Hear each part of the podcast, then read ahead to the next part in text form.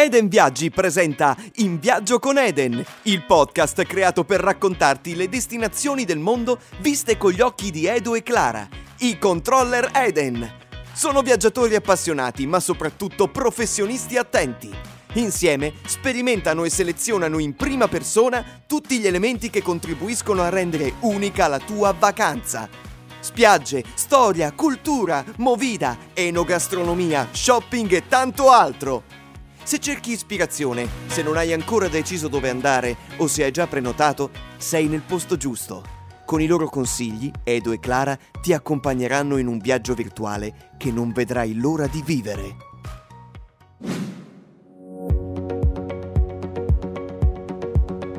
Ciao, io sono Clara e sono la controller Eden. Ciao, io sono Edo e sono il controller Eden. Oggi andiamo alle Canarie, a Lanzarote. Prima di tutto, però, Clara, la sigla.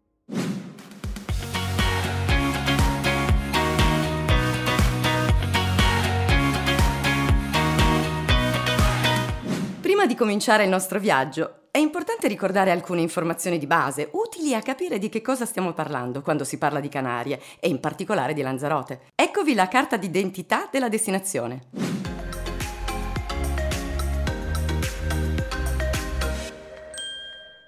Nome Lanzarote. Posizione geografica Oceano Atlantico non troppo distante dalle coste del Marocco. Nazione di appartenenza Comunità Autonoma Spagnola. Arcipelago Isole Canarie, arcipelago di sette isole principali più una. Dimensioni 845,9 km quadrati, 60 x 25. Numero di abitanti più di 150.000, per intenderci poco più di Rimini, per un'estensione territoriale 6 volte tanto. Capitale Arrecife. Quanto dista dall'Italia? Da Milano circa 3 ore e 30 minuti di volo.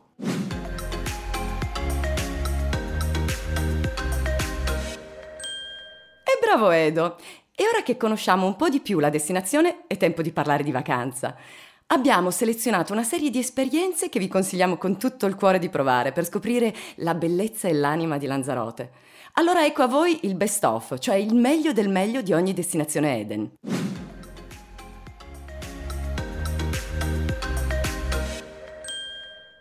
Ecco le nove esperienze assolutamente imperdibili. Solcare i paesaggi lunari del Parco Nazionale Timanfaya, la casa dei vulcani di Lanzarote. Visitare Jameos dell'Agua, spazio naturale di origine vulcanica e centro artistico, culturale e turistico ideato da César Manrique, il figlio più celebre dell'isola. Poi non può mancare un tuffo nelle acque di Papagayo Beach, una delle spiagge più belle e tranquille, situata all'estremo sud-est. Salire al Mirador del Rio, una creazione architettonica di César Manrique e un incredibile punto di osservazione verso Isla Graciosa e le infinite distese oceaniche. Addentrarsi nella cueva di Los Verdes, tunnel di 7 km che si estende fino al mare, creato 5.000 anni fa dal vulcano Corona. Provare il surf o il kite alla Caleta de Famara, in zona nord-ovest. Conoscere tutta l'arte e la visione di un genio presso la Fundación César Manrique. Degustare vino alla Geria e ammirare i vigneti cosparsi di socos. E infine sbarcare su Isla Graciosa, probabilmente l'unica isola europea completamente priva di strade asfaltate. Mamma mia, quante cose da fare! Sì, infatti un, un, piccolo consiglio per voi che ci state ascoltando. Mettete indietro il podcast di qualche secondo e provate a riascoltare l'intera lista. Mi raccomando, questi devono essere punti fermi della vostra vacanza a Lanzarote. Ovviamente poi ah, trovate ogni dettaglio, consiglio e suggerimento per organizzare al meglio il vostro viaggio anche sul nostro sito edenviaggi.it.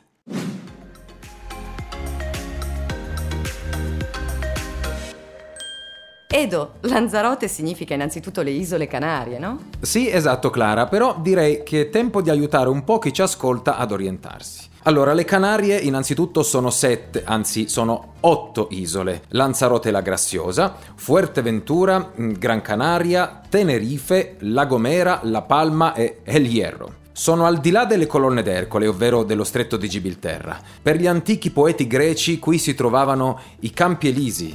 Per la letteratura classica invece sono le Isole Fortunate o Isole dei Beati. E invece oggi per tutti sono, sono un angolo di paradiso in mezzo all'Oceano Atlantico. Una meta ideale per ogni, per ogni tipo di viaggiatore pensate per 12 mesi all'anno. Questa è la bellezza di queste isole.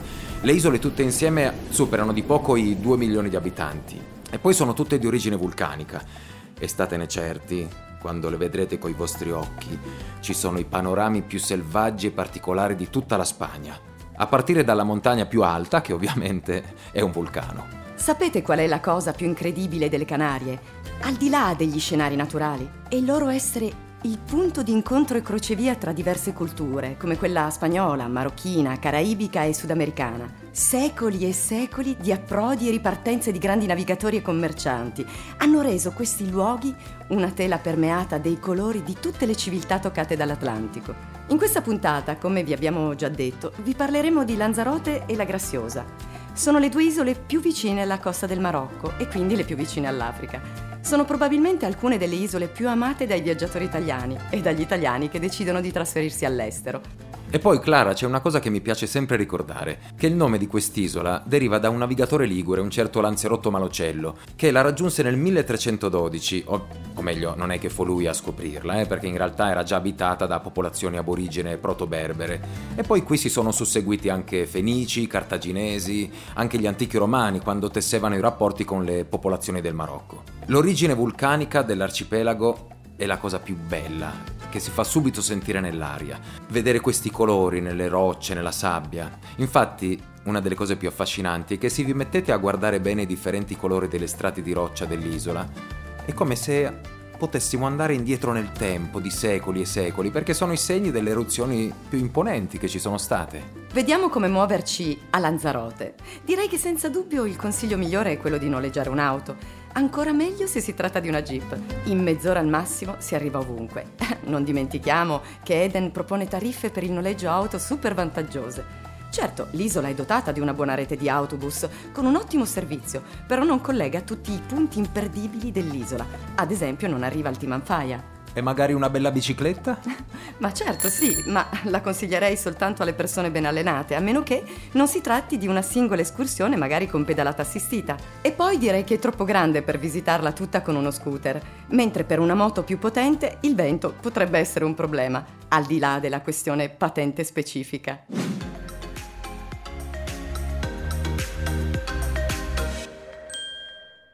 Adesso parliamo un po' di clima, perché sulle isole Canarie è estate praticamente per 12 mesi all'anno, sempre, a poche ore da casa vostra. Ovvio, non aspettatevi 30 gradi fissi e zero vento per 365 giorni all'anno, perché comunque siamo in mezzo all'oceano. E poi ci teniamo a trasmettere un'idea delle Canarie che non sia soltanto mare, anzi. Lanzarote infatti è un'isola in cui effettivamente d'inverno, cioè tra fine ottobre e l'inizio di febbraio, fare il bagno direi che è abbastanza impegnativo per via delle temperature. Poi c'è vento, può capitare che piova, comunque raramente, può esserci qualche nuvola, ma la temperatura sta sempre intorno ai 20 gradi. Io ci vado sempre e comunque ci sono un sacco di altre cose da fare. È così bella che potrei starci una settimana in vacanza in inverno senza fare neanche un po' di vita da spiaggia, malgrado sia chiaro, soprattutto sul versante sud dell'isola, che è quello diciamo più riparato, si può andare al mare sempre. Detto questo, Lanzarote d'estate è perfetta non piove e poi c'è questa brezza che soffia spesso dall'oceano che impedisce gli eccessi della temperatura, quella sensazione di umidità. A, a proposito del vento, qui avviene un fenomeno assolutamente unico al mondo, la calima, la sabbia del deserto africano del Sahara che viene sollevata dal vento. Sale in cielo, si mescola alle nubi e raggiunge le Canarie generando un'atmosfera estremamente affascinante. La visibilità forse ne risente un po', ma il fenomeno accade comunque raramente e io vi auguro di vederlo almeno una volta nella vita.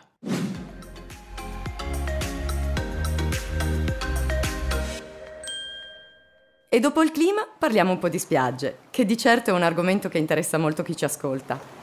A Lanzarote, come ha detto Edo, il clima d'estate è ottimo e per me questa è l'isola delle Canarie che ti può dare di più dal punto di vista del mare, perché ha molte baie con queste spiagge piccole, protette, da queste insenature molto belle. Il grosso del turismo si sviluppa nel sud, soprattutto a Playa Blanca, dove potete prendere i traghetti che collegano l'isola a Fuerteventura e più precisamente a Coralejo. A Playa Blanca troviamo diverse strutture alberghiere. C'è un centro carino e un lungomare con ristoranti e negozi. La cosa bella di Playa Blanca è che da qui si accede direttamente al parco Playas de Papagayo. Si tratta di una serie di spiagge a forma di mezzaluna, protette e sabbiose. Il mare è perfetto per la balneazione. Il fondale è basso, sempre tranquillo, ideale per lo snorkeling. Raramente sono affollate, sono spiagge libere e gratuite. Si paga solo l'ingresso in auto. Sopra la spiaggia principale, poi, ci sono due ristoranti bar e poi c'è un ciringhito in una delle prime baie. Uh, un ciringhito consigliatissimo! Nella stessa Playa Blanca ci sono almeno altre due spiagge che meritano la sosta, quella di Puerto del Carmen e quella di Los Posillos. Insomma, tutto un susseguirsi di baie più o meno grandi e tutte queste sono sempre nel lato sud-sud-est. Ci teniamo a darvi anche qualche consiglio sulle strutture ricettive a Playa Blanca. I resort più ampi e moderni sono a Puerto Marina Rubicon, mentre nella zona centrale, a Playa Flamingo, troviamo bungalow, strutture diffuse e appartamenti. Seguendo l'ordine delle spiagge, arriviamo a Puerto del Carmen e a Los Posillos. E qui le soluzioni che vanno per la maggiore sono senza ombra di dubbio appartamenti e appart-hotel, strutture che combinano servizi e comodità degli hotel alla libertà degli appartamenti. Anche a Costa Teghise non c'è che l'imbarazzo della scelta, troviamo hotel, resort, appart-hotel. E comunque all'interno della ricca programmazione di Eden troviamo tutto questo e anche di più. Ci tengo però a sottolineare che tutte queste strutture sono ben integrate nel contesto naturalistico. Insomma, Lanzarote, rispetto alle altre isole delle Canarie, è armonica, perfetta come set fotografico. Tutto molto instagrammabile. Esatto, Edo. Anche perché non hanno mai permesso la costruzione di palazzi troppo alti. Infatti all'incirca tutti i palazzi devono essere bianchi, mm, con le finestre verdi o blu.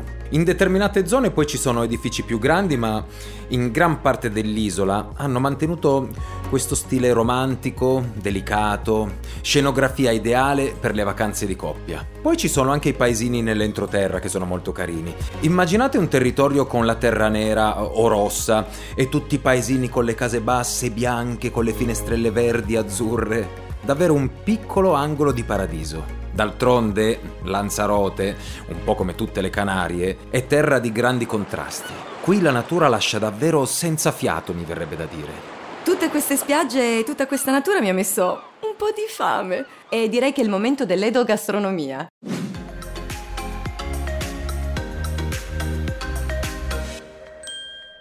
Ah, è il mio momento. Allora, ho parecchie chicche da consigliare agli appassionati diretti a Lanzarote. Ta-ta-ta-ta. Cominciamo con una premessa importante.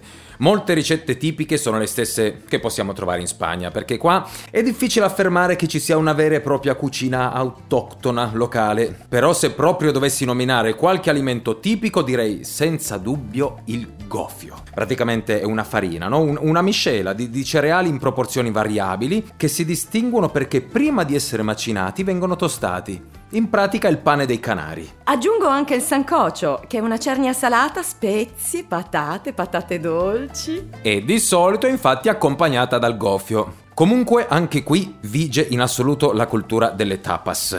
E tutti i piatti sono ideali para compartir, ovvero da condividere.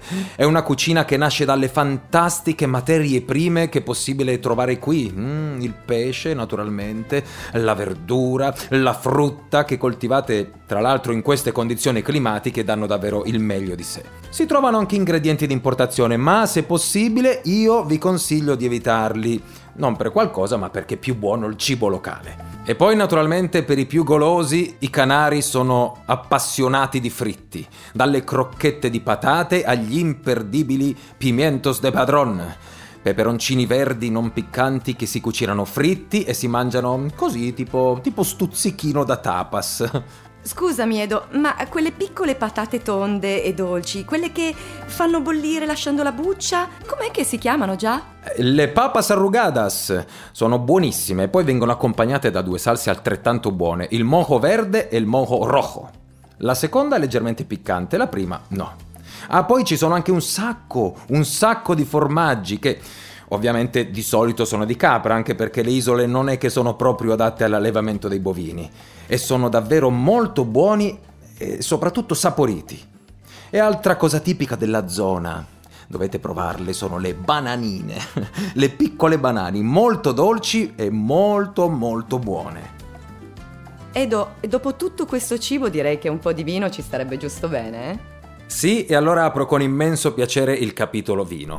Però c'è da fare una piccola premessa, perché la coltivazione della vite è proprio una caratteristica di Lanzarote e te ne accorgi immediatamente quando, quando visiti l'isola, perché le modalità con cui la coltivano è davvero, davvero particolare. Immaginate, abbiamo un suolo vulcanico, c'è poca pioggia, poca acqua in generale, aggiungiamo anche tanto vento.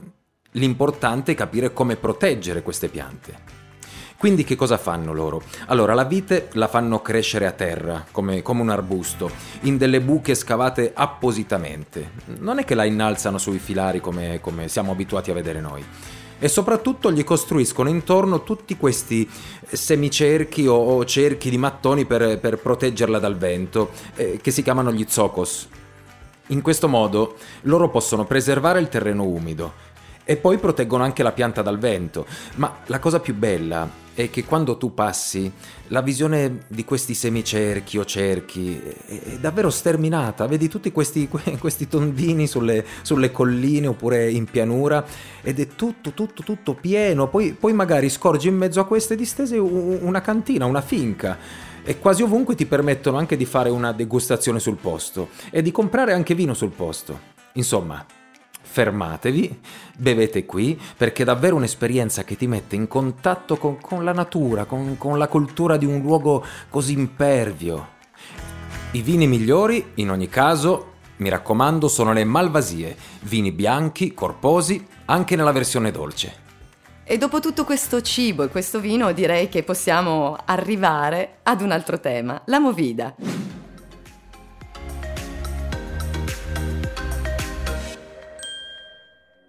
Tranquillizziamo tutti confermando che alle Canarie, nello specifico a Lanzarote, ci sono un sacco di possibilità quando si ha voglia di divertirsi.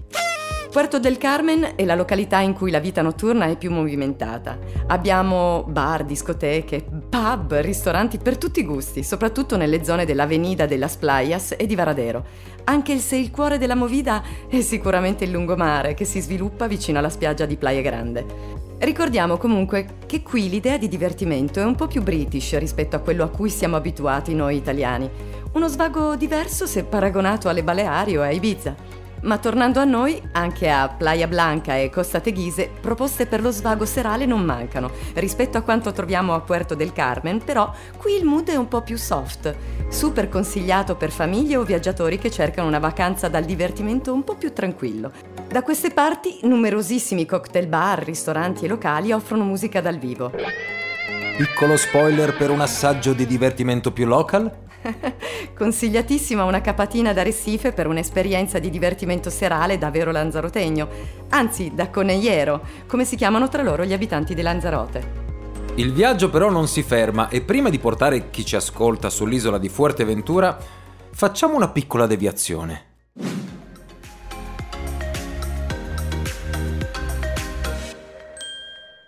Più che una deviazione la chiamerei una tappa obbligata Andare a Lanzarote senza far visita all'isoletta della Graziosa è assolutamente fuori discussione. Sei già stata piuttosto convincente, però raccontaci di più, dai.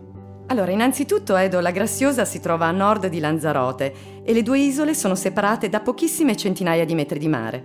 Questo canale, se si può definirlo così, viene chiamato Rio e significa appunto fiume. L'isola fa parte della riserva marina dell'arcipelago Cinijo, la più grande d'Europa, creata nel 1995 per garantire la gestione sostenibile delle risorse della pesca.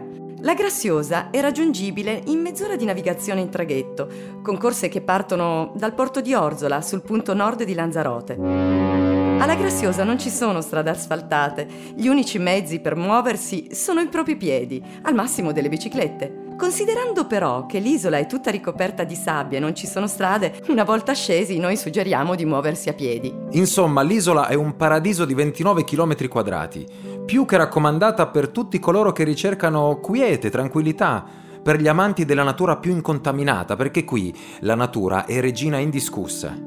L'isola poi conta anche due piccoli villaggi e una popolazione di circa 700 anime, a parte qualche piccola casa e il porticciolo in cui si attracca, non c'è niente di costruito. Alla Graziosa si va principalmente per le spiagge, essenziali, selvagge pure. Da nord a sud se ne possono ammirare numerose, tra queste menzione d'onore per Playa Francesa.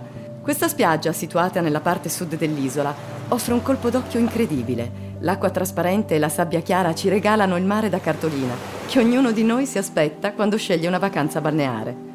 Poi vabbè, rilassarsi in spiaggia, avere di fronte a sé le montagne di Lanzarote è davvero suggestivo.